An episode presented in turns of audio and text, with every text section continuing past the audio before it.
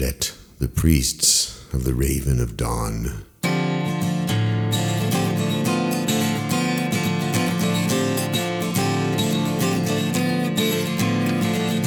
Bom dia, boa tarde, boa noite para você que está ouvindo o Notícia da Semana, agora com nova entrada, como você pode perceber, novas vinhetas que você vai ver ainda no decorrer do programa, nova temporada, que eu tive as manhas de fazer uma nova temporada, esse é o cap... esse episódio três, só decidi agora que os outros dois anteriores eram da nova temporada, tá, gente? Então agora esse é o episódio três da temporada dois, porque teve uma mudança de estrutura importante entre os anteriores e os últimos dois.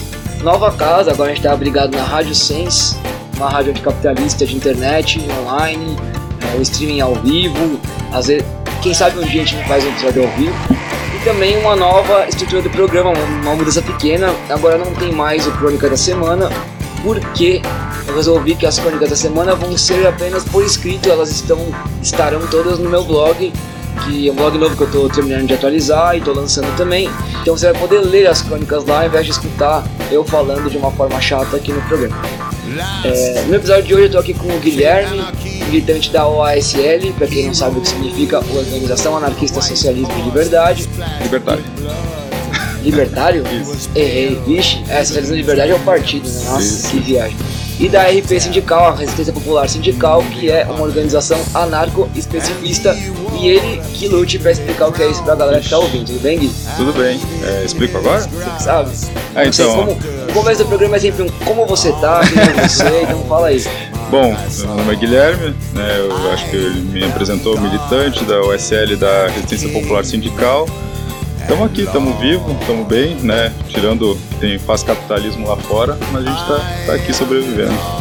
É, só esclarecendo, né? A Organização Anarquista Socialismo Libertário é uma organização especificista e a Resistência Popular Sindical é uma tendência sindical, né? Que atua dentro dos sindicatos, onde não necessariamente todo mundo é anarquista, mas que segue alguns princípios, né? Alguns acordos táticos entre os membros, e a gente faz isso para atuar contra o agrupamento e ter uma força social para atuar nos sindicatos. Mas é isso. Legal. Vocês vão ver que, já que ele falou de capitalismo e anarquismo, o programa de hoje tem muito a ver com isso, né? A notícia de hoje, ela é uma notícia que já não é mais dessa semana, explico por quê. Esse podcast tinha que ser, ter sido gravado há um tempo atrás e a gente acabou não conseguindo. É, mas a notícia era boa e importante, então a gente manteve. Uma notícia que quase ninguém ficou sabendo por aqui no Brasil, saiu quase em nenhum lugar. Mas o Museu da Vila Itaparra, que é um museu histórico no Chile, e ele foi incendiado, né?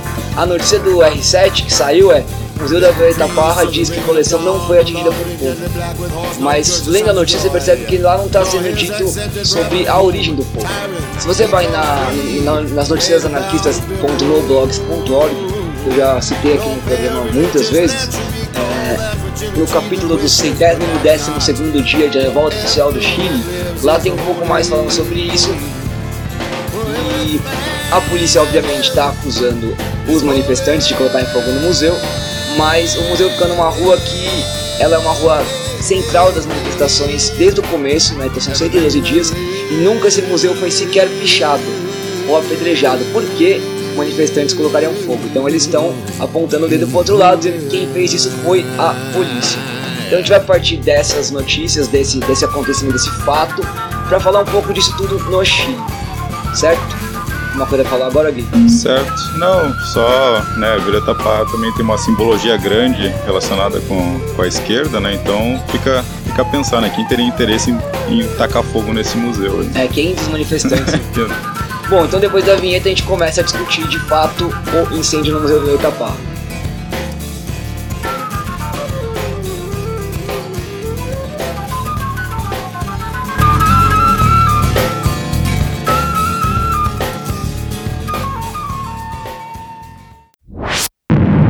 Episódio dezessete. Fogo no Chile, da Revolta à Organização Popular. Com Guilherme. Se você não conhece a Vila Itaparra, ela está cantando aí no fundo agora.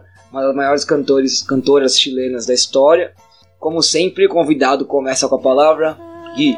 É, bom, Chile passa, né, contextualizando um pouco, né, a gente falou aqui sobre o incêndio, falou das manifestações, né, que o museu está muito próximo do centro, de onde acontece grande parte das manifestações de Santiago. Mas só um pequeno contexto, né? O Chile passou por um, e ainda passa em, em uma escala um pouco menor, por uma revolta popular, né, desde outubro, na qual você tem uma, um aumento do preço das tarifas de transporte público na região metropolitana de Santiago, né?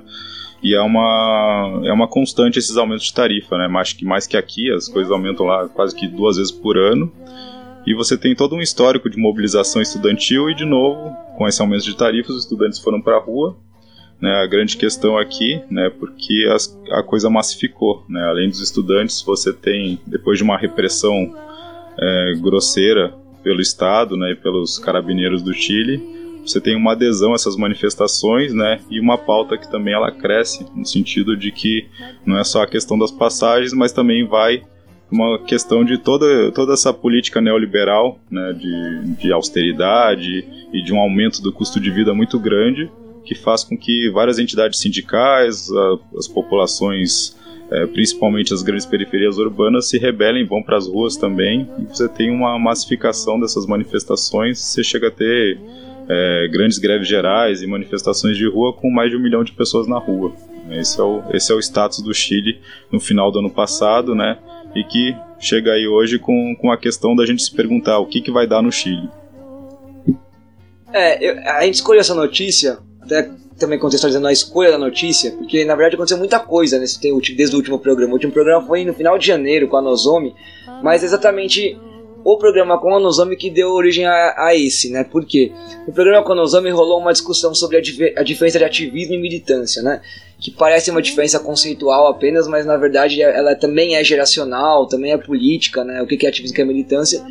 E me levou a lembrar de um texto, na verdade fui lembrado por colegas de um texto que eu já tinha lido há um tempo atrás, do, de um ativista inglês, Andrew X, que chama Abandone o Ativismo. E ele defende nesse texto basicamente que a ideia de ativismo ou de militância é uma ideia de você criar um especialista em transformação social. O texto é bem maior do que isso, claro, né? Eu tô pegando só o ponto central dele. E quando você fala em militância e ativismo, parece que é uma pessoa que tem uma vida normal, uma vida comum como todas as outras pessoas, e ela é especialista nisso, em fazer transformação social.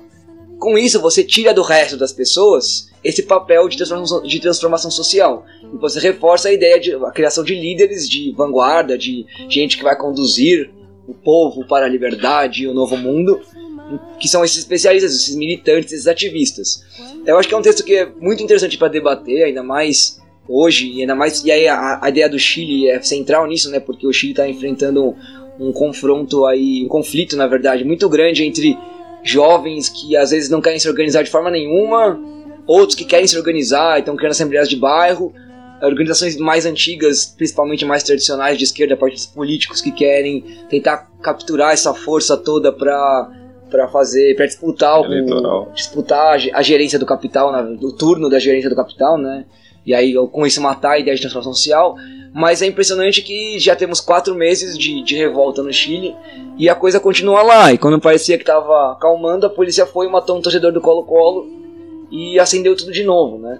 E não parece muito claro, pelo menos até hoje eu não li nenhum, nenhuma é, pessoa, nem de lá, nem de fora, nem ninguém falando sobre, que, que consiga apontar, olha, o caminho que está se traçando é para esse lado, né? Não é meio, meio, meio incerto se vai ter... O que, que vai acontecer? Vão... prender geral e reforçar, recrudescer ainda mais a violência, vão abrir mão, o grupo que está no poder vai abrir mão e abrir espaço para outro grupo, é, tem alguma chance mesmo de transformação social? O que, que acontece ali? Eu sei lá, não sei se... É. No, no caso do Chile, me parece que a, as forças institucionais, incluindo a, a esquerda institucional, eles apontam para o caminho de um novo pacto social, né, que parece que está marcado já para abril, de se ver de elaborar uma nova Constituição, né? E essa é a aposta de, de desmobilizar os protestos, é fazer justamente isso. Do outro lado, né, isso por cima. Por baixo, que a gente pode falar, é, o que, que a gente fala de grandes mobilizações, de massificação, mas a gente pensar o que, que isso gera de acúmulo, de fato, né, na, na base, enfim, como as pessoas se organizam. E aí um movimento que é bem interessante, a gente vê a multiplicação das assembleias de bairro. Né? Você tem centenas de assembleias de bairro, falando, por exemplo, em Santiago, né, em outras localidades também, mas você tem a proliferação dessas assembleias. Né? A gente não tem muito, muito recebido conteúdo de fato do que acontece nas assembleias, né? Inclusive elas podem também acabar ser cooptadas para discutir uma nova Constituição através da representação de parlamentares, mas você tem esse saldo organizativo, né? Não sei, antes dessas manifestações, o quanto existia de assembleias de bairro, mas tem um salto muito grande a partir delas, você tem essa, essa, esse pensamento das comunidades decidindo localmente, né, suas estratégias de luta, e é, acho que essa é a aposta, né? Eles, se, eles falam muito em comunidade organizada, né? Então essa questão das comunidades organizadas que é um horizonte, né, de, de construção de algo, de um poder popular que não seja baseado só nessa representação ou nessa mudança de constituição, né? O saldo pode vir por esse lado, né? Pode vir uma mudança institucional, né, de uma constituição que seja menos dura para a classe trabalhadora e para as classes oprimidas, mas de fato o que realmente a gente acha interessante seria a manutenção dessa, desses mecanismos de poder do povo para o povo, né? Essas assembleias de bairro. É, eu... eu tenho muitas perguntas, na verdade, na cabeça, não, não para você especificamente, mas em relação ao que está acontecendo lá, né? Porque você tocou em vários pontos nessa fala agora, mas eu fico pensando... Uh, Algumas pessoas já disseram, infelizmente poucas pessoas, né? Principalmente quem, quem tem mais proximidade com o que está acontecendo lá, que não, não é uma coisa que simplesmente aconteceu e está acontecendo, né? Tem um histórico aí, que se a gente for ficar voltando, a gente vai chegar na ditadura, no golpe, no, no Pinochet, no Allende, blá blá, mas vindo mais para coisa mais recente, tem um, um, um histórico recente de mobilização feminista e de mobilização estudantil, né? Sim. Que quando a, quando a coisa estourou, essa pré-organização, vamos chamar de pré-organização assim, é, não chega a ser uma pré-organização, mas essa mobilização que estava ali presente, é, fez com que a, que a coisa passasse de, sei lá, dois, três protestos, cinco protestos, sete, e começou a virar uma coisa constante, coisa já cotidiano, né, que quatro meses de protesto já é um cotidiano já, né, e, e aí fica aquela coisa na cabeça. E aí, você falou de comunidade organizada, quando você falou isso me lembrou, ao mesmo tempo, dos zapatistas, que também tem um histórico de mobilização enorme antes de acontecer o que aconteceu lá, a tomada do território. Sim. De fato, e dos curdos, que também tem um histórico enorme de mobilização antes de acontecer o que está acontecendo lá com, com a autonomia do, de alguns, alguns territórios, agora bastante ameaçada pelo, pelo, pelos estados nacionais ali, Estados Unidos, né? Mas o ponto é esse. Até onde, uma, é, na verdade, assim, acho que a gente até passamos desse ponto, né? A pergunta que eu tinha primeiro era, sim, até onde chega uma revolta social sem ter organização, mas a gente já tá, já colocamos aqui que está tendo organização, estão, estão sendo criados espaços organizativos e está sendo falado em organização, né? E aí, aí, aí, vem, aí entra aquela questão, tá, mas se vai organizar, se, ó, se virou cotidiano, se está se organizando, então deixou de ser alguma coisa, deixou de ser um ativismo, uma mobilização e passou a ser uma outra coisa? O que, que é essa outra coisa? E por outro lado, se organizar, se organizar direitinho, todo mundo... É, revoluciona? Não, se organizar vai começar a criar uma estrutura de poder é, hierárquico que ao mesmo tempo que tem, talvez tenha é, uma chance maior de, de, de conquistar um espaço no que, no que existe de política lá, é, não sei se é maior, né? De, uma chance maior de conquistar espaço no que existe de política lá como ela está dada, e ao mesmo tempo, obviamente, matar a chance de uma transformação política e social é mais radical, né? Não sei, são, são dúvidas, na verdade. É, a gente sempre parte da, da ideia de que o, o povo, as classes dominadas, são a maioria, né? E a gente só não, só, só não exerce esse poder pelo fato de que a gente muitas vezes não está organizado em, enquanto conjunto da classe, enquanto conjunto total da população, né? Eu acho que é importante falar que todos esses lugares eles realmente passaram por uma organização, né? No, você tem um histórico de luta muito forte, né? No Chile você tem uma organização, por mais que você não tenha, sei lá, não, você tem, mas é muito perene, né? Você tem penetração da esquerda, né? Principalmente você pegar lá as, as, as organizações que fizeram luta armada contra a ditadura, elas têm, por exemplo, uma grande penetração até hoje nas periferias, né? Então não é... não é algo espontâneo, né? Acho que a gente tem que sempre analisar no sentido de que, de fato, essas coisas que ah, para a imprensa ou que parecem ser espontâneas, elas partem de, um, de, um, de algo anterior, né? E eu acho interessante, talvez, essa discussão, né, do, de ativismo e militância, porque é justamente isso, né? Acho que, para mim, pelo menos, né, militância pressupõe-se um, uma questão a longo prazo, né? Um compromisso militante que não é uma atuação esporádica, uma atuação que é aqui, que é ali agora, que é, às vezes a gente fala né, que abraça muito e aperta pouco, né? Acho que nesse sentido. Abraça muito e aperta pouco é muito bom. É, é, eu não sei, eu... Eu fico, é, você falou essa coisa do, do comunidade organizada. Uma crítica que eu sempre escutei enquanto anarquista, de pessoas que não são anarquistas, é de que a proposta, as propostas anarquistas, os espaços anarquistas são todos é, ilhas, tendem a se tornar ilhas e aí criar comunitarismo, que eles chamam, ah, esse comunitarismo de vocês não leva a nada.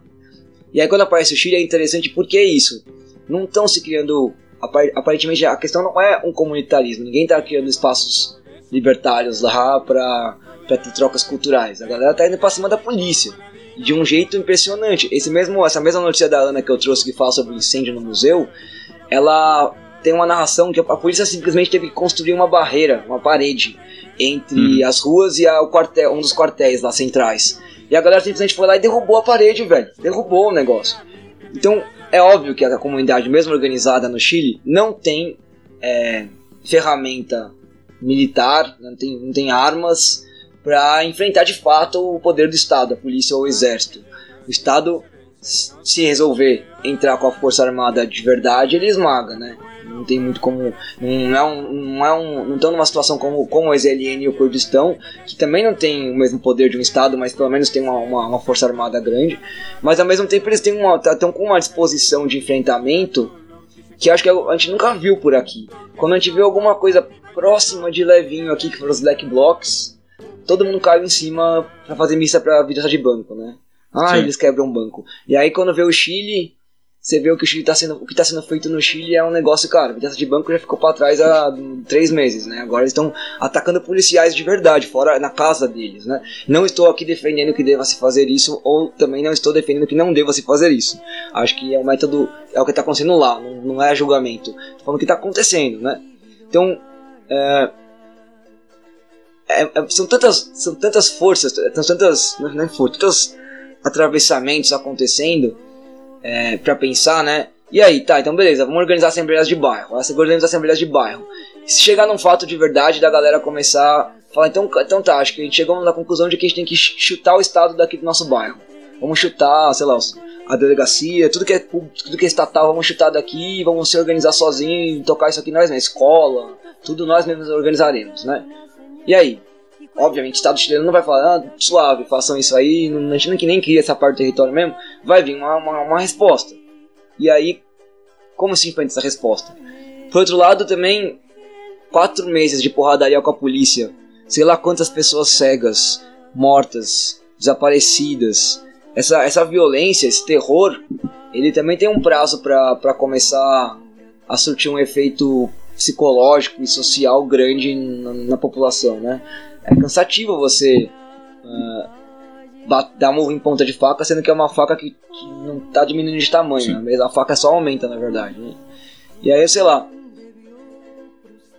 É, é, tem, são várias questões, né? Eu acho que, é, por exemplo, eu lembro nos Estados Unidos, você tem um, quando você teve um, uma grande mobilização, né, por questão da, da questão da, do genocídio negro que acontece lá também, você tinha várias comunidades se organizando e colocando uma, uma frase que eu achei interessante, que era: comunidades fortes tornam a polícia obsoleta, né? E acho que isso está muito na, na questão de que a gente tem que de fato fortalecer, né, essas comunidades. Você tem que de fato ter um horizonte no qual a comunidade se fortalece ao nível de você ter uma mudança na correlação de forças, né? Porque no, no, no final das contas é isso, né? Você tem sempre uma correlação de forças entre, entre o, o povo e o Estado, né? Então você tem que, por exemplo, ah, uma questão militar, ela tem que ser pensada, acho que de uma forma mais estratégica, né? Você... O uso da violência, né, ela, ela espontaneísta, né, ela pode gerar um, um tiro que sai, sai, sai no seu pé, né? Então, todas essas questões, acho que, acho que por isso é importante a organização e o fortalecimento, né? Por exemplo, nas comunidades é o fortalecimento da democracia direta, da autogestão, que a gente fala, na, na, na independência, né? Porque, por exemplo, nesse caso aqui, no qual está se apontando no Chile a formação de um plebiscito ou de uma nova constituinte para formar uma nova constituição, né? Que de fato é necessário, porque você tem uma constituição que é herdada do Pinochet, né? É uma saída acordada do regime Pinochet com uma constituição pronta, né? Mas a questão é se tudo vai ser canalizado para esse esforço ou se de fato as comunidades vão estar juntas ali, organizadas, para gerir os aspectos da sua própria vida no seu próprio local. Né? Acho que esse tipo de força, né, que uma vez que uma comunidade aprende que isso é necessário, isso não tem volta. Né? O Estado pode lutar, tentar desmantelar, como é feito com os zapatistas e os curdos, mas enquanto existir essas comunidades fortalecidas e organizadas, ela é uma luta que vai seguir a longo prazo. Você acha que essa história toda dialoga com aquele conceito que os anarquistas gostam bastante, né? Quer dizer, os anarquistas é muita gente, né? Alguns anarquistas gostam bastante, como Chomsky, é, da pré-figuração. Alguns espaços que eu militei, eu milito, é, a Casa Mafalda e o cursinho da Psico, tem esse princípio como um dos princípios, tem isso como um dos princípios, a ideia de pré-figuração, né? De você é, criar hoje as relações sociais, humanas, que você gostaria de, de ver num mundo livre. Dentro, claro, dos limites, né? Porque Sim. Você está no capitalismo e óbvio que ele vai impedir algumas coisas, né? O Bakunin, por exemplo, dizia que era impossível ter uma escola anarquista no capitalismo porque é impossível, ponto. Não dá para ter, ter uma, uma educação anarquista. Da escola, né? É uma educação anarquista dentro do mundo capitalista. Para ter uma educação, ele chega a essa conclusão, né? Mas, e aí tem esse debate sempre, né? Ah, a prefiguração é, tende, de novo, a prefiguração, a crítica que eu escuto, sempre escutei, é que a prefiguração tende a criar Uh, bolhas e comuni- comunidades fechadas, herméticas, que dialogam entre si ou de- para dentro, mas que não, não uh, mas que não intervém de fato na estrutura do mundo que está lá fora e que, atra- que atropela e esmaga a maioria, a maioria da população. É, Uma... Você acha que esse, essa experiência do Chile, que me parece bastante prefigurativa em, em, vários, em vários sentidos, né? Você acha que ela ela do seu ponto de vista, você acha que ela consegue é, é potente para levar para um, esse tipo de organização? Eu gostei muito dessa frase, de comunidades fortes fazem, porque é, é muito fazer a polícia obsoleta, porque é muito perceptível lá um ódio enorme da, da polícia, e não é um ódio só dos anarquistas. Sim. É um ódio popular mesmo da, contra a polícia, né? Está sendo impressionante de ver. Ou é. de ler, no caso. Né? É, eu acho interessante notar que nessa revolta, por exemplo, você tem a destruição de alguns símbolos coloniais também. Né? Você tem bandeira Mapuche sempre muito presente, você tem a destruição de símbolos do Valdívia, enfim, de, de, dessa... Não da... é o jogador, tá, gente? Não se ofenda. Nenhum dos dois, inclusive, são dois. Mas é, é, você tem essa, essa questão, né? E essa questão pré-figurativa, né, acho que a gente conversa, fala muito também nessa questão de coerência entre fins e meios, né, uma outra forma da gente tratar esse termo, né, que é inclusive uma disputa que o anarquismo tem com o comunismo, né, de, de, o comunismo fala da ditadura do proletariado, de dizer que para você chegar no socialismo você tem que passar por um período de transição, enquanto que o anarquismo nega totalmente essa, essa teoria, baseado de que a gente não vai construir uma sociedade livre por meio de uma ditadura. É, eu acho que essa, essa é uma grande questão. E de fato, existem limites, né? A gente não, não pode também criar uma bolha, né? E acho que, acho que esse debate ele passa muito também, acho que já trazendo para dentro do anarquismo, numa questão que é, é o anarquismo ele tem que ser construído dentro do, do povo e dentro dos movimentos sociais organizados, né? Não, acho que a questão muita que pode surgir é que às vezes essa questão de construir um mundo novo, a, o pessoal pensa muito em construir com pessoas só que pensam iguais a ela, e eu acho que esse, é o, esse talvez é um erro, né? Porque se o anarquismo não serve para a população e para os lugares onde o povo está inserido, então ele não serve para nada, né? Eu acho que a, a, a posição que eu tenho é muito essa, assim.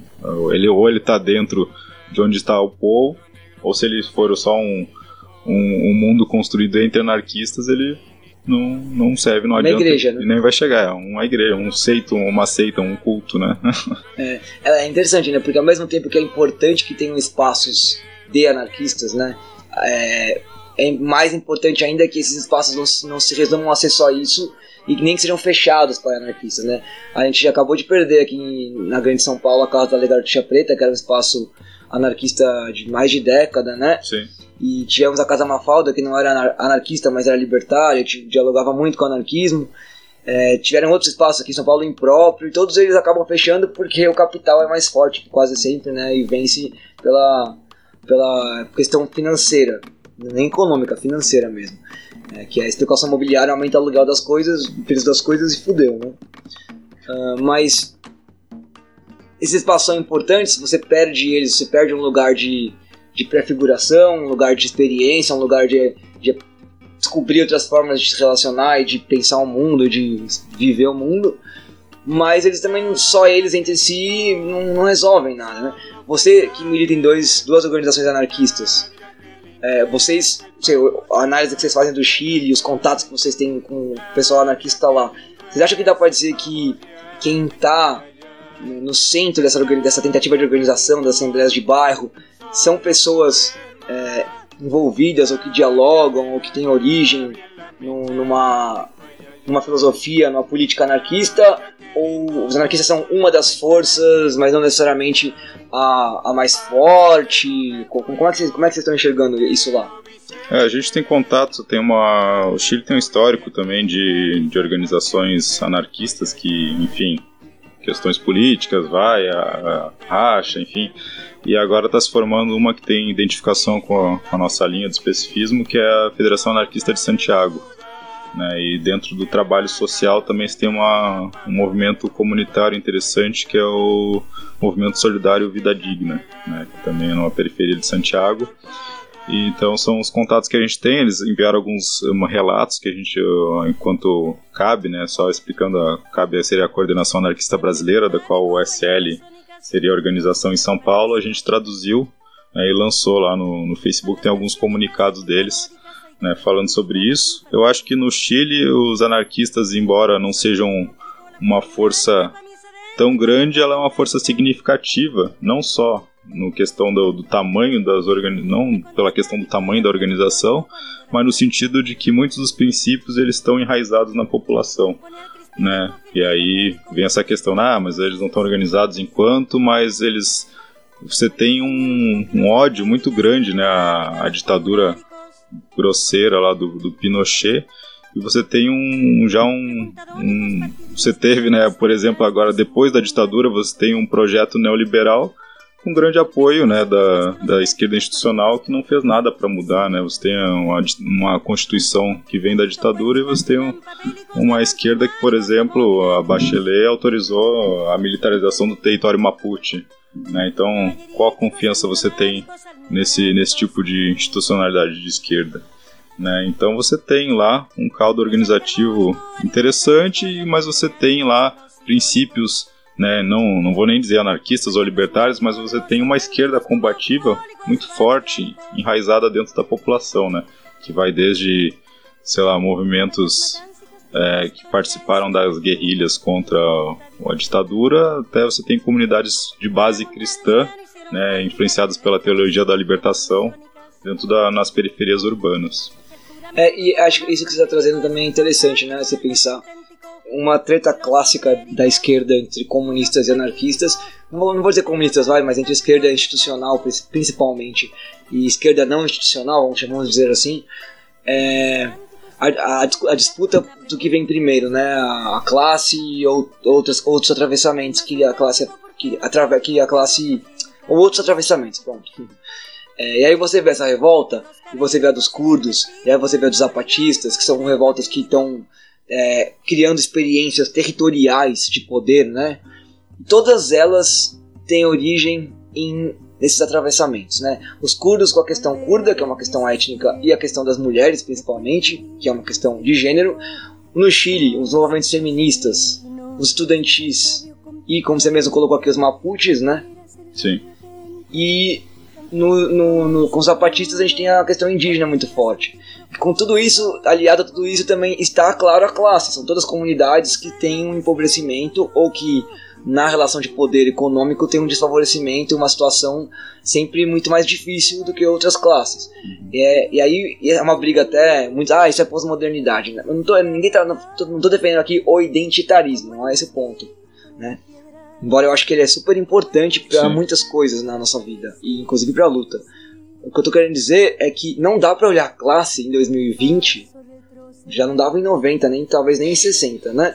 Mas não dá para olhar a classe em dois mil e vinte sem olhar para os atravessamentos. E você olhar para as revoltas e querer colocar a questão de classe como sendo a... a é, uma análise da questão de classe sem olhar para os restos das coisas é uma análise séria, uma análise parcial, uma análise incompleta, uma análise que vai ser apontar para um, um caminho que é muito mais uma ideológico do que, do que real. Né? Você nega elementos da realidade para tentar afirmar a sua proposta ideológica. Você falou da Bachelet lá. Bom, o que, que a gente pode falar do P T aqui com as comunidades muito indígenas? Parecido, né? Né? Não é muito diferente. Por quê? Porque para essa esquerda institucional, essa, essa questão, a questão indígena, serve apenas para ganhar a eleição. Sim. Na prática mesmo, a disputa ali é o que, que vale mais, a vida dos indígenas ou explorar um território que tem recursos naturais para desenvolver a minha indústria, o meu capitalismo nacional, né? É uma disputa de capital nacional, né, contra capital estrangeiro. Não é uma, não é uma disputa de esquerda, direita, como muitas pessoas insistem em fazer essa narrativa, né? É muito louco. É, eu já falei isso umas mil vezes, acho que não sei se eu já falei no, no, no programa, mas na minha vida, como o Brasil, em termos políticos, institucionais, os partidos estão sempre é, um grau à direita dos seus nomes, né? Então, sim, o Partido dos Trabalhadores, na verdade, é o Partido Social Democrata. O Partido Social Democrático, na verdade, é o Partido Liberal. E o Partido Liberal é o Partido Fascista. Então é uma coisa, é um passo à direita. Eles, eles se colocam um passo à esquerda, mas na verdade é sempre um passo para a direita do, do que diz o nome. E, e, a pra, e isso não é porque eu quero, porque é uma brincadeira minha. Eu tô falando a partir da prática. Sim. Olha as práticas do P S D B. Olha as práticas do P T. Né? É, e é bizarro que a gente vive um momento tão, tão absurdamente conservador agora que... Tem gente que tá com saudade do P S D B, que, sim, tá levando em consideração recuo, falas bizarras do F H C, sabe? Sim. Esperando, esperando luz do F H C. Eu falei, gente, sério mesmo, cara? Bom, se a, se a galera tá descancelando, né? O termo da moda é cancelar. Nossa. Se a galera tá descancelando até o Reinaldo de Azevedo, né? Imagina, enfim, fui e, longe aqui. E cancelando um bloco de carnaval tradicional como o Cacique de Ramos. É... É, eu acho que essa questão da classe ela é interessante, porque também a gente tem um pouco de, de diferença da leitura marxista da classe, especialmente só do ponto de vista econômico, né? Eu acho que a classe ela envolve, a gente pensa mais em dominantes e dominados, né? E aí você não envolve só a questão econômica, você envolve a questão política, você envolve a questão cultural, né? Então, por exemplo, que classe pertence à polícia, né? Que classe pertence aos juízes? Eles não são donos de meios de produção, mas eles estão ali servindo a uma perpetuação de um poder político, né? Os próprios políticos também, né? Então você tem lá o, o metalúrgico que virou presidente, mas a que classe ele serve? Então essa questão também de, de enxergar só a classe como, sei lá, não, vamos lá voltar ao, ao tradicionalismo na, marxista, que é o, o operário na, na fábrica, isso aí não, não resolve as questões, né? Então você tem uma crítica muito antiga disso dentro do anarquismo. Você tem lá, o, acho que o livro do, do Rocker, que é o Nacionalismo e Cultura, que ele cita exemplos, né, de que a classe econômica não explica tudo, né? Obviamente que não. Você tem, por exemplo, no, você teve lá no I R A, por exemplo, na Irlanda, nos anos setenta, você tem, por exemplo, os marxistas meio que chegam no poder dentro do I R A, e aí a política deles é de tentar unir, unir católicos e protestantes pobres contra os dominantes. Óbvio que não deu certo.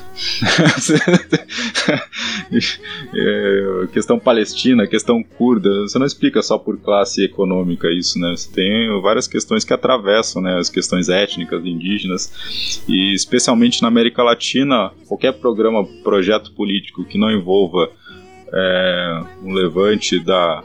das populações originárias, e aqui principalmente da questão do povo negro no Brasil, você não, você não vai a lugar nenhum politicamente. É, aqui, acho que em todos os lugares, todos os países da América que receberam um contingente grande de africanos escravizados, nos, né, Estados Unidos também, aquele livro Anarquismo e Revolução Negra, do Lorenzo Mboa, Ervin, eu nunca Tim, lembro o nome dele, Lorenzo Mboa. Ervin Mboa, acho que é isso.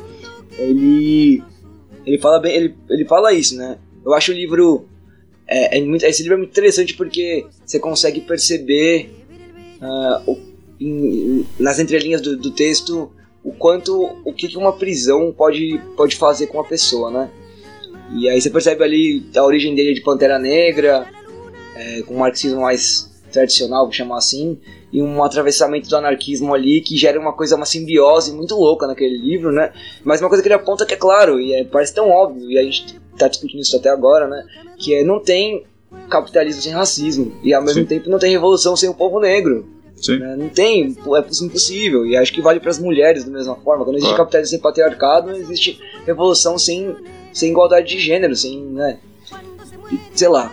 E as coisas não acabam por, por decreto, né? Você acabou o capitalismo, vai acabar o racismo e o, e o, e o patriarcado, não é, necessariamente, né? Então, por isso que aquela questão lá do pré-figurativo entra nisso também, né? Você não constrói uma uma sociedade antirracista e antimachista só, só porque você vai acabar com o capitalismo, né? Essas, essas lutas têm que andar juntas. É, tem um episódio do Teologia de Boteco que eu já citei aqui umas duas vezes, porque eu achei ele bom, com a professora Ana Paula Saviati. Ela não é anarquista, mas ela fala uma coisa lá que eu, que eu acho perfeito, né? Se você pegar os quinhentos mais ricos do mundo, os quinhentos capitalistas mais poderosos do planeta, enfiar no foguete do Tesla, junto com o Tesla, junto com o Tesla não, junto com o... como é o nome dele? Ah, o Tesla? Do Tesla não é o nome da... SpaceX? Então, ah, Tesla, o Elon não, Musk. Elon é... Musk, isso. Tesla é o, é o cientista antigo que ele homenageou, né, com o nome. Sim. Enfim, pegar o Elon Musk, os quinhentos mais ricos, capitalistas mais ricos, colocar num foguete dele lá e mandar pra Marte, sem volta, vai ter acabado o capitalismo aqui? Não. Não, o que vai acontecer? Os quinhentos próximos vão assumir o poder. O cara que tem um pouco mais de dinheiro, um pouco mais de poder, um pouco mais de status social, poder, poder político, vai, vai assumir o poder. Você não acaba o capitalismo por decreto, nem, nem sequer matando os quinhentos mais ricos. Matar os quinhentos mais ricos é um primeiro passo. É, importante. Não deixa de ser interessante. Não deixa de ser importante, né? Mas, é, mas não, come, não, não, não, você não, te, não derruba o capitalismo assim. Né? Porque o capitalismo, ele, é isso. Quando a gente fala da colonização, ele é, ele é colonizado. Esses dias eu, eu perguntei para meus estudantes, eles queriam saber da herança do Gugu.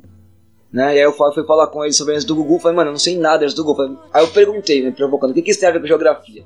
Se vocês me disserem o que tem a ver com geografia, eu falo. Aí eles falaram, ah, não tem nada, professor. Eu falei, será que não tem? Aí eu, aí eu, aí eu me empolguei, eu falei, será que não tem nada? Eu comecei a perguntar. Aí eu perguntei o que era herança e tal, enfim. E aí, é...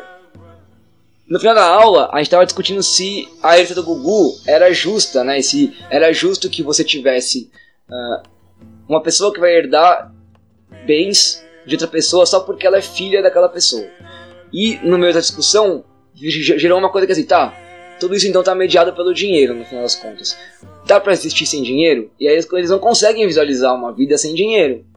E eu falei, mas gente, até quinhentos anos atrás os indígenas que viviam aqui não tinham dinheiro. Eles até poderiam, até tinham elementos de troca, mas não era dinheiro. Sim. Né? E o que valia era o trabalho, basicamente, né? É um pouco mais complexo do que isso, mas enfim. E, e, e acho que colonização é isso. A gente fala de colonização muitas vezes, quando fala de colonização, a galera pensa no processo histórico dos portugueses chegando aqui. Mas a colonização cultural dos corpos e das mentes é muito além disso, né? Não acabou. Inclusive capitalista, ela continua. A gente tá falando tudo isso aqui, mas a gente é, é completamente colonizado também. Nossas práticas, provavelmente no dia a dia, a gente fala de prefiguração, a gente tenta prefigurar coisas, mas eu tenho certeza que a gente passa o dia... É, reproduzindo coisas que estão na nossa cabeça porque a gente foi criado, estruturado para fazer isso. E tem que agir assim, e às vezes acaba tendo que agir assim, porque eu acho que o capitalismo, além de sistema econômico, ele é um sistema de relações social também que se constrói, né, no dia a dia. Então, toda a hierarquia, a relação que você tem enquanto trabalhador, que você tem, tá dentro de uma hierarquia, né, a questão da, de como você lida na, na sua casa, né? Então tudo, tudo passa por uma relação que é o capitalismo, né? Ele ele tá presente. Então essa, essa também é uma discussão para a gente pensar, né? Se se uma bolha de fato, uma bolha ideológica específica de alguém incomoda o capitalismo enquanto todo, né? Eu vejo muita gente compartilhando alguns exemplos, assim, ah, acho que eu não lembro o nome, tem uma vila na, anarquista, na, uma ecovila na Índia. A... Na Índia, sério? É, não é, não na Índia, Auroville, uma coisa eu assim. Eu não conheço. Eu tem... conheço a Cristiânia lá na Dinamarca. Isso, tem, a... tem uma cidade lá de um prefeito comunista lá, Marina Leda também. Ah, é, Espanha. Já vi isso também. Então, é, o capital consegue conviver muito bem com esses, esses, com esses projetos, né?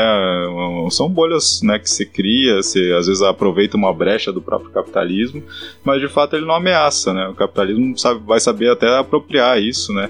E de fato, se você não construir, né, um projeto de libertação que visa a destruição do capitalismo, do Estado e criar de fato uma sociedade nova, você está se enganando, né? Eu acho que a gente pode de fato é, ter métodos, formas e, e especialmente as questões de democracia direta, da nossa independência, de atuar desde já, né, com, com os princípios que a gente quer para uma sociedade nova, mas a gente tem que entender os limites disso, né? Especialmente se a gente não, esse projeto não é de fato de você somar com outras pessoas, né? E independente de, de ideologia e de construir esse projeto de destruição da sociedade que está aí hoje e construir uma nova, você vai naufragar. É, acho que também é interessante pensar que muitas, outra acusação comum a nós anarquistas é, é uma acusação de que nós seríamos utópicos. Isso seria muito utópico, muito ideal, idealizado. E, mas acho que nesse, nesse ponto que eu acho que o Chomsky é muito interessante, e eu concordo bastante com ele, porque você defender a pré-figuração, defender que você precisa pré-figurar, você precisa defender o fim do capitalismo enquanto um sistema de colonização, um sistema que é econômico e social e político e cultural, isso não, não exclui você lutar por pequenas vitórias dentro do capitalismo.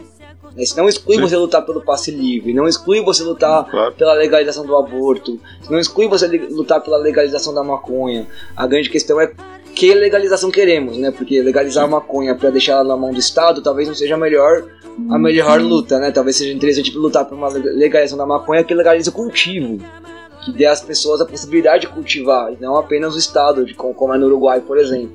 Já é muito melhor no Uruguai do que aqui, mas... É, e essas, essas pequenas lutas, elas não estão fora do escopo. Eu, eu, tenho, eu tenho vinte anos que eu, que eu uh, tô me relaciono com o movimento anarquista, vinte anos que eu me entendo como anarquista e atuo nesse meio. Nesses vinte anos, eu nunca fiz parte de uma organização especificamente anarquista, sabia? Todos os espaços que eu fiz parte uhum. eram espaços é, que dialogavam com o anarquismo. Eu era anarquista e sempre, deixei, sempre fui, nunca escondi que eu fui. Ainda hoje, no cursinho, em todos os lugares que eu, que eu atuo, mas eu nunca deixei de lutar por vitórias que eu entendia que é, melhoravam a condição de vida das pessoas, inclusive a minha, principalmente, ah. né? Principalmente não, né? Mas também a minha. Porque que a gente milita porque precisa também, também né? né? mas, mas, mas entendendo que essa melhora de condição de vida é uma melhora de condição de, de possibilidade, né? Melhora de, de potencialidade política para lutar por coisas maiores, né? Se você ficar só tomando porrada, só, só levando derrota, é, é, é, grande, é grande a chance de você se desencantar de qualquer luta e falar, mano, o mundo é assim mesmo, azar, Sim. eu vou sobreviver. É. Então, pequenas vitórias são importantes materialmente falando ah. e psicologicamente falando. dois mil e treze, apesar do que virou depois, é, tem um papel muito importante pra gente, o que aconteceu ali. Tem coisas que a gente viveu ali que, que são muito importantes Pra, pra, pra, quer dizer, a gente, eu não vou falar pelos outros, né? Pra mim, são muito importantes pra, pra minha militância hoje. É, eu acho que essa questão, né, do, do, também tem muita gente que coloca como coisas opostas, é reforma ou revolução, e eu acho que é um, um tudo ou nada que é, que é meio maluco, assim, né? Parece que ou você vai ter um, uma revolução da noite pro dia, ou você não precisa fazer nada. Ou você vai pra um lugar... Vai fazer que nem, que nem os Despossuídos, o livro lá da Ursula Le Guin, vai pra outro planeta começar uma cidade do zero. É, é e isso. Ver se não dá merda dessa vez. E aí, só falando assim, a gente, eu faço parte de uma organização anarquista, né, que atua em... que a gente fala dualidade organizacional, né? A gente atua só entre anarquistas na organização para pensar a nossa forma de atuação nos espaços, mas a gente atua no nível social, cada um inserido ou na sua comunidade, ou no, no seu, seu sindicato, ou forma de trabalho, né? Nem todo mundo é sindicalizado hoje, né? A gente tem uma, um, uma precarização do trabalho, ou no meio estudantil, na qual a gente está inserido nesses espaços, né? E aí, dentro desses espaços no social, a gente não fica numa assembleia lá, que nem, sei lá, algumas correntes políticas pregando no programa máximo de a gente precisa destruir essa sociedade. Não, a gente está lá batalhando pelas nossas condições, né, de, de, tra- de melhor trabalho, de emprego, né, de, de você sobreviver, não ser demitido, de você ter uma coisa ou outra, que são o que a gente chama de uma ginástica revolucionária, né? Ninguém, ninguém é, é, se politiza levando só porrada, né? Você precisa ter, até como projeto político, você precisa ter vitórias, né? E aí desde as menores vitórias possíveis é que você vai criando, né, essa questão de que você precisa lutar, né? Só a luta muda a vida, como diriam alguns. É, sei lá, a, essa, além disso tudo que você, que você colocou, eu fico pensando nas festas que a gente teve aqui no Brasil, próximas da gente, São Paulo, Porto Alegre, Rio de Janeiro. Em todas elas, é, as que eu tive presente no meio, assim, eu acho muito interessante perceber como a galera que tava levando a luta tinha uma perspectiva pragmática. Vou pegar, vou falar mais objetivamente, sem ser uma questão abstrata, né? A luta do passe livre, as ocupas estudantis, luta por transporte que eu participei brevemente em Porto Alegre. A galera tinha uma, a galera autônoma, nem anarquista, mas autônoma, né? A galera que, que não, não milita em partidos ou em correntes. É, tinha uma visão pragmática da questão. A gente precisa disso aqui, ó. A gente quer, a gente quer isso, a gente quer conseguir isso.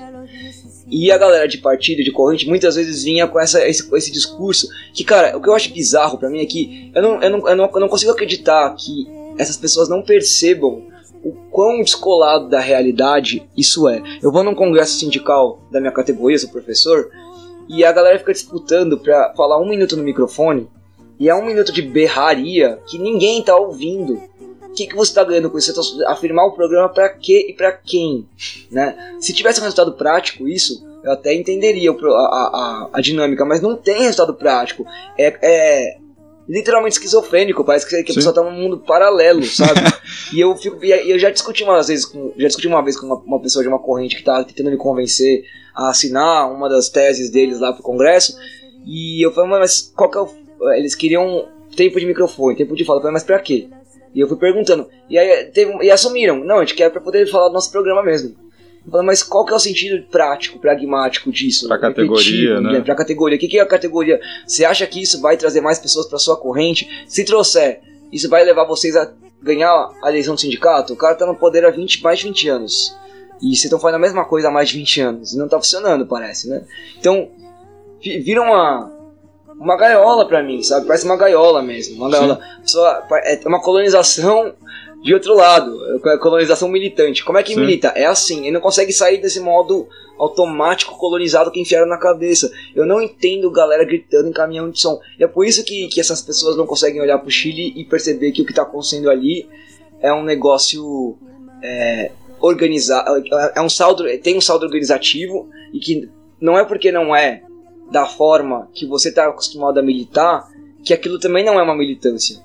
Sim. Que aquilo também não, não é um... Inclusive não é uma militância em vários sentidos mais radical e que está alcançando espaços que você, fazendo isso daí que você está fazendo, não está conseguindo. E aí, não, de novo, não estou colocando em discussão a ideologia, Sim. o comunismo e o anarquismo, o marxismo, o trotskismo, o leninismo, o bolivarianismo, não estou falando nada disso. Estou colocando a prática, né? Não é a forma, é a prática. Sim. Essa prática, seja qual for a sua ideologia, está te levando aonde? Né? Tá levando... A, melhor, essa prática está levando... Está chegando mais perto da transformação social? É, se existisse, se existisse uma... uma corrente anarcopragmatismo, acho que seria a minha, tá ligado? De, não, não só minha, né? Mas enfim. Sim. É, porque tem alguns panos de fundo também, né? Tem correntes, por exemplo, que não fazem distinção entre que é político-social, né? Trata o, ah, o espaço do, da categoria, do sindicato, do movimento estudantil, é o espaço que eu vou falar de tudo, assim. Então, tem coisas absurdas. Então, por exemplo, tem gente tentando organizar trabalhadores terceirizados, mas o panfleto lá é uma... Você vê lá, os caras falam fora, fora Bolsonaro, fora não sei o quê. E aí você... dez por cento do P I B para educação. Você conversa com quem, assim, exatamente. Né? Então, em vez de você baixar e falar, dialogar com as pessoas, você está levando seu programa máximo para qualquer espaço que você vai, né? E também tem muita questão do, do, dessa confusão entre o que, que é teoria e ideologia. Então, quando a pessoa... é do, da, ver que a ideologia dela é uma questão científica, né? Eu não vou entrar no, no, no debate, no demérito está correndo as correntes, enfim, a pessoa está levando a verdade, é isso, não, não tem diálogo. Não, é a verdade, então, e, assim, quando você falava, eu, eu, a analogia que eu fiz na cabeça é exatamente essa, eu não vejo diferença dessa pessoa que atua assim, do tiozinho que entra no trem para pregar o evangelho. Sim. Não tem diferença, é a mesma coisa. Sabe quem escuta o tiozinho que vai pregar o evangelho no trem? Quem já é evangélico, tá ligado? Quem não é, quer que ele calha a boca, porque tá com sono indo pro trabalho ou voltando do trabalho cansado, velho. Outro dia, inclusive, eu vi um cara pedir pra ele, por favor, mano, para de gritar, eu tô cansado. Eu vi o cara fazer isso no trem. Então, é, não é diferente, é engraçado isso, é a mesma prática, é a mesma prática, né? Sim. É a mesma prática. E, sei lá, talvez em algum momento, talvez não, com certeza em algum momento, essa prática de subir no carro de som e berrar fizesse sentido, ter tido saldo organizativo e ter sido pragmaticamente eficiente, funcional. Embora eficiente é um termo muito produtivista, né? E funcional também, mas enfim, tenha servido para alguma coisa. Mas hoje em dia é esquizofrênico, cara. Uhum. É esquizofrênico. E, e o, o pior de ser esquizofrênico não é nem uh, ser esquizofrênico. O pior é que não tá levando para lugar nenhum. E dá, começa a te dar uma agonia, um desespero, sabe? Fala, meu... Eu tô falando isso porque eu tô no sindicato, eu sou representante sindical, E eu fico pensando, como eu atuo aqui dentro? Eu não consigo enxergar como atuar direito, porque disputar a política sindical é uma máfia, né? Não dá pra disputar direito. Se você for disputar de verdade, você tá corre riscos sérios de morte, hum. sem brincadeira. É, os grupos organizados dentro da disputa são esses grupos. Até tem anarquistas no Sindicato dos Professores de São Paulo, municipais. Inclusive, alguns são da R P, né? Sim, sim. Mas é um grupo muito minoritário e, e que, inclusive, tem muitas... Os anseios da galera que eu conheço da R P são muito próximos do meu, assim, né? De ver isso acontecer. Meu, o que, que a gente faz? Como, como é que a gente faz pra atuar nesse, nesse espaço desse jeito aqui? Como faz, né? Enfim. Não é querendo inventar uma roda, ah, não, tem que, quer descobrir uma nova forma de atuação que vai mudar tudo. Não, é que as formas de atuação que a gente conhece, que a gente entende que, que, são, que fazem sentido, não tem espaço ali. E essa forma que tá ali é muito claro, muito óbvio pra quem tá de fora olhando que não tá fazendo nenhum sentido, né? Enfim, eu queria muito que aquela, aquele grito que algumas correntes puxam em manifestação, acabou o amor, isso aqui vai virar o Chile. Eu queria que realmente virasse o Chile nesse sentido de prática, e não só de discurso. É. é, a gente precisa de um trabalho a longo prazo, como foi feito no Chile, como foi feito em Rojava, né? Então... Ou como foi feito com o Império aqui também, né? Vamos sim. dar os créditos pra quem merece, sim, né? Sim. É, mas isso que você falava também da forma, do carro de som, né? A gente também, independente de corrente, a gente passa às vezes por isso, né? Que a gente pega uma tática, né? Ela não, não, ela não é aplicável a todos os momentos, né? Então a gente às vezes pega uma tática e transforma ela em um princípio. Né? Então, por exemplo, aí a gente tem, tem situações aí que a gente não resolve só coisas com grandes atos, por exemplo, né? ou, ou algum tipo de atuação sindical, né? Então a gente tem que, de fato, se desdobrar em cima da tática, né? A, a gente, enquanto anarquista, a gente preserva nossos princípios, né? A gente tem que estar tá atuando uh, com, lado a lado com a categoria que está a fim de lutar, mas a gente tem que pensar dentro dessas categorias quais as melhores táticas, né? de, de atuação. Né, e aí lá vai as questões, né? No sindical, por exemplo, né, a gente tem sindicatos e sindicatos e tem gente não sindicalizada, né? Você tem organização hoje pensando em política para Uber, para entregador de rap, né?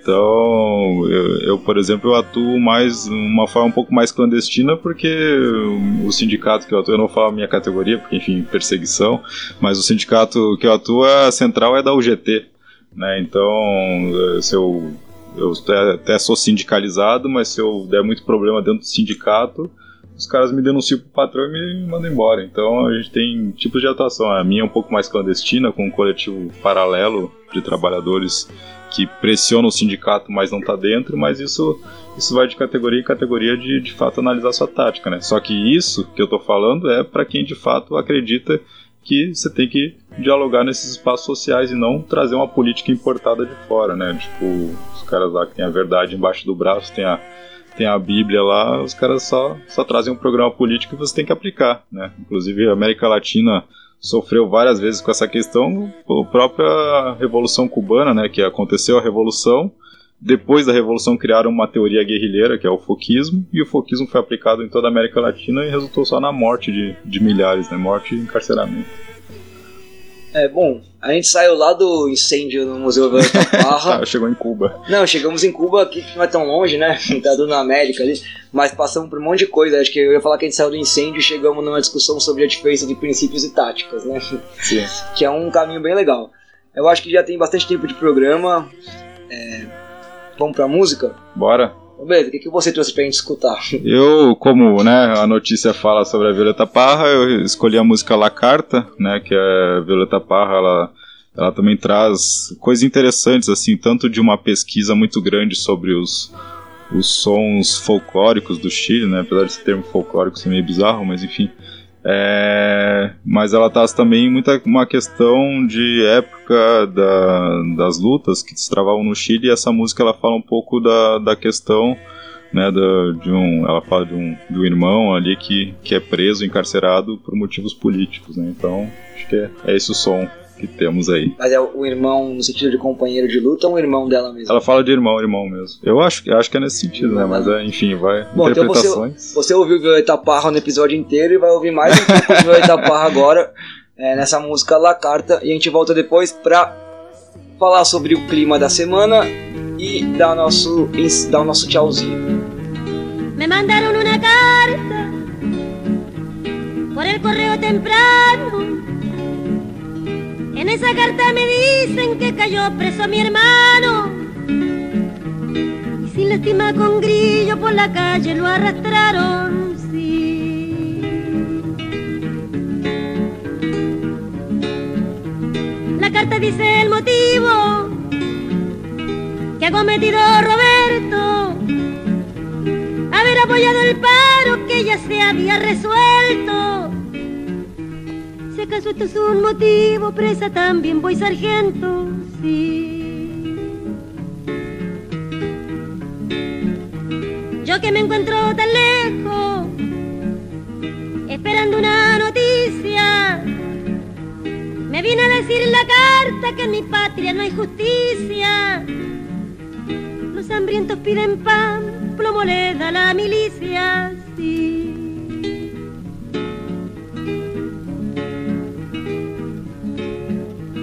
De esta manera pomposa quieren conservar su asiento los de abanico y de frac sin tener merecimiento. Van y vienen de la iglesia y olvidan los mandamientos, sí.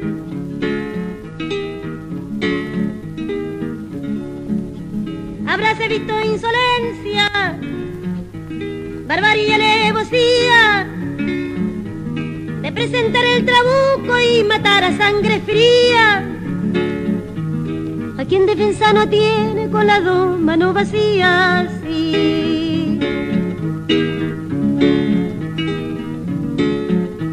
La carta que he recibido me pide contestación. Yo pido que se propale por toda la población, que el lunes es un sanguinario en toda generación, sí.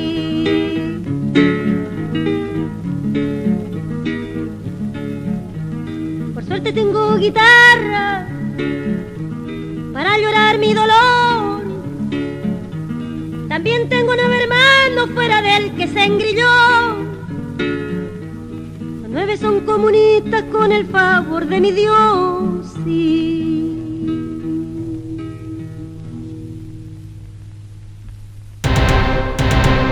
Clima da semana. Bom, então depois de mais um pouco de Violeta Parra, espero que vocês tenham gostado dessa uma hora de Violeta Parra, eu gosto bastante. é, a gente volta já direto pro clima da semana. A gente conversando aqui enquanto a gente ouvia a música, é... Você, lembrando que a escala do, do, do clima da semana começa no moderado, depois vai pro alto, muito alto, insano, extremo e catastrófico, ou seja, ela é sempre uma escala... sempre um, tensa. Sempre tenso, porque na verdade o mundo é um mundo tenso. A gente concordou aqui que estamos, apesar de ser uma semana em que teve retroescavadeira, motim de polícia, tiro no peito, é, atentado de extrema-direita na, na, na, na Alemanha, o é, que mais que a gente falou? Ah, putz, esqueci, tipo, mais alguma coisa. Acho que é isso. É bom, apesar de todas as coisas que estão acontecendo, a gente chegou na conclusão de que é, o clima é apenas alto. Apenas alto. É, então, o clima de tensão da semana é apenas alto, porque não, não, tamo, não é como quando tava o Trump e o Irã quase entrando em guerra ali, né? Sim. Nem estamos chegando falando de um ataque nuclear para poder virar extremo ou, sei lá, guerra nuclear para ser catastrófico. É, acho, que, acho que ele pode aumentar, né? Porque, por exemplo, esse motim de polícia aí, ele parece estar tá crescendo em outras regiões, né? Também talvez tenha aí um viés eleitoral dos caras querer criar uma bancada da bala aí para as próximas eleições, mas pode esquentar na, na próxima semana.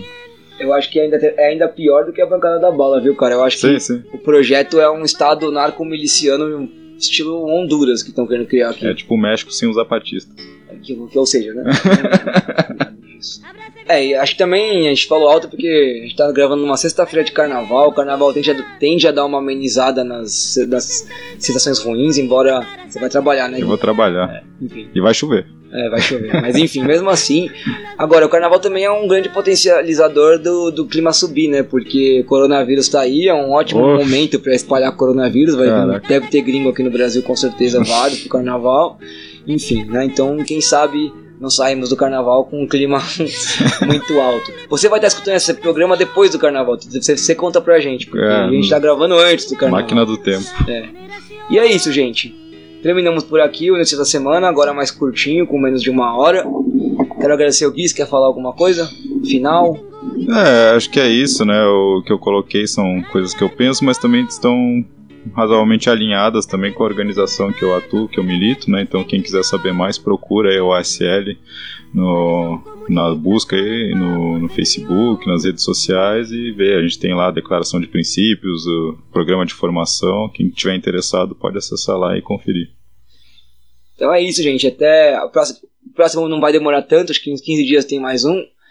Enquanto isso, até lá você termina o programa escutando mais um pouquinho de Violeta Parra, sobe o som aí.